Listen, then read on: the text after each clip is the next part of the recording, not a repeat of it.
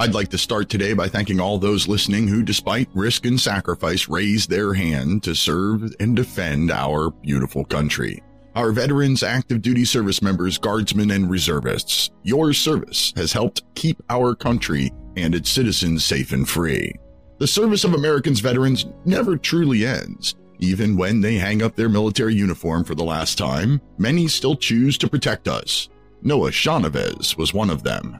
After serving five years as a military police officer in the U.S. Army's 591st MP Company, Noah returned to his home state and graduated from the Indiana Law Enforcement Academy in May 2022. As he drove past a restaurant last summer in Elwood, Indiana, he noticed an artist painting a large American flag mural covering the exterior of the building. Noah exited his patrol car and complimented the painter for his patriotic rendering. The two briefly conversed. The artist, Theodore Winters, thanked Noah for his military service and they went on about their business. A few hours later, Noah was tragically killed in the line of duty when a motorist allegedly shot him during a traffic stop. End of watch for Noah Shahnavaz, July 31, 2022. He was 24. After hearing the news about Noah, Theodore immediately recalled their conversation and decided the mural would be dedicated to the fallen hero and veteran who gave everything to his community and country. Noah Shahnavaz was the embodiment of service and sacrifice. He was not alone. The U.S. Justice Department estimates that 25% of law enforcement officers have a military background. Bravery and dedication to community are common among veterans. Today is a day to honor all of the men and women who served in the U.S. military. It is about the approximately 19 million U.S. veterans who are still with us today and the millions who have preceded them since the American Revolution. Many serve their communities as first responders, teachers, healthcare workers, or church leaders. Some are business owners, farmers, company workers, or retirees. Veterans are a diverse group represented by men and women of every economic, ethnic, and religious background. They come from every state and territory, but are bound by one common commitment to defend America with their life if called upon. From fighting terrorism, defeating fascism, and liberating slaves, veterans have a record of remarkable accomplishment throughout our nation's history. Military service is not for the faint of heart. Most civilian jobs do not require risk of life or limb.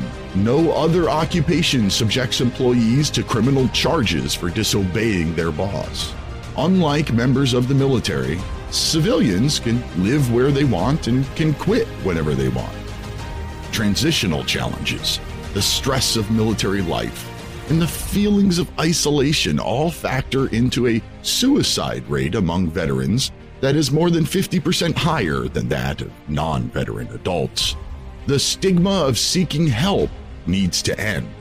If we are going to stop suicide, it is crucial that we look at this issue much differently than prior generations. If we wait for someone to make an attempt before we reach out, there is a very good chance that it will be too late. Veterans value courage, and it takes courage to ask for help. We must be proactive. Ask and encourage veterans to seek help before they pass the point of no return. The bonds that we formed in the military are unlike any other. Very few of us are trained counselors or mental health professionals, but all of us, veterans and civilian alike, have a role to play in supporting those who bear the burdens of war. Sometimes just sitting down to talk with a veteran or their family members can go a long way. Let them know that they are not alone. The National Crisis Line still works, but now there's an even shorter number. It's 988, extension 1 for veterans. Most kindergartners know what 911 is for. It's up to us to ensure that 988 becomes just as widely known. By calling 988 now, we can prevent a 911 call later.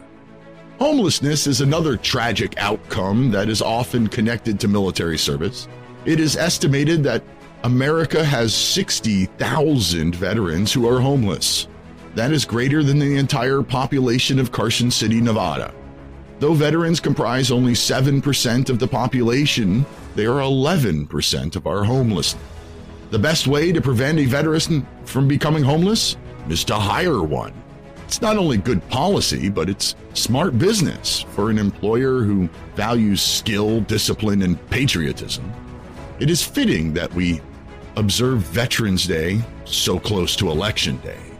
It is, after all, the veteran who have preserved our constitutional rights for 246 years.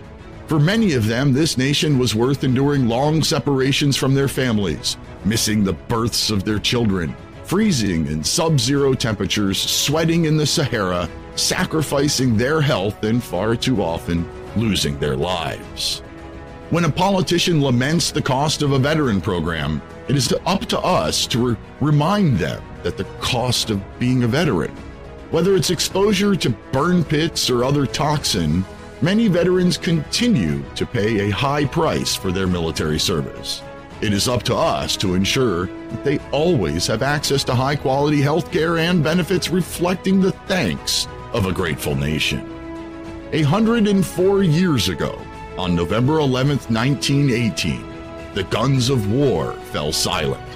An armistice was signed, and the Great War was over. Unfortunately, World War I was not the war to end all wars, as many had hoped.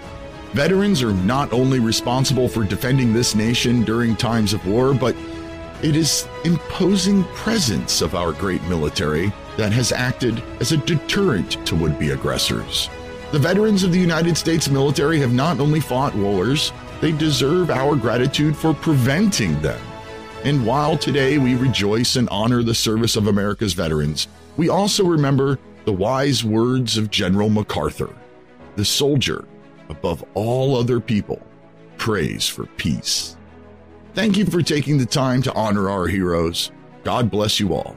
Bless our veterans and bless the United States of America.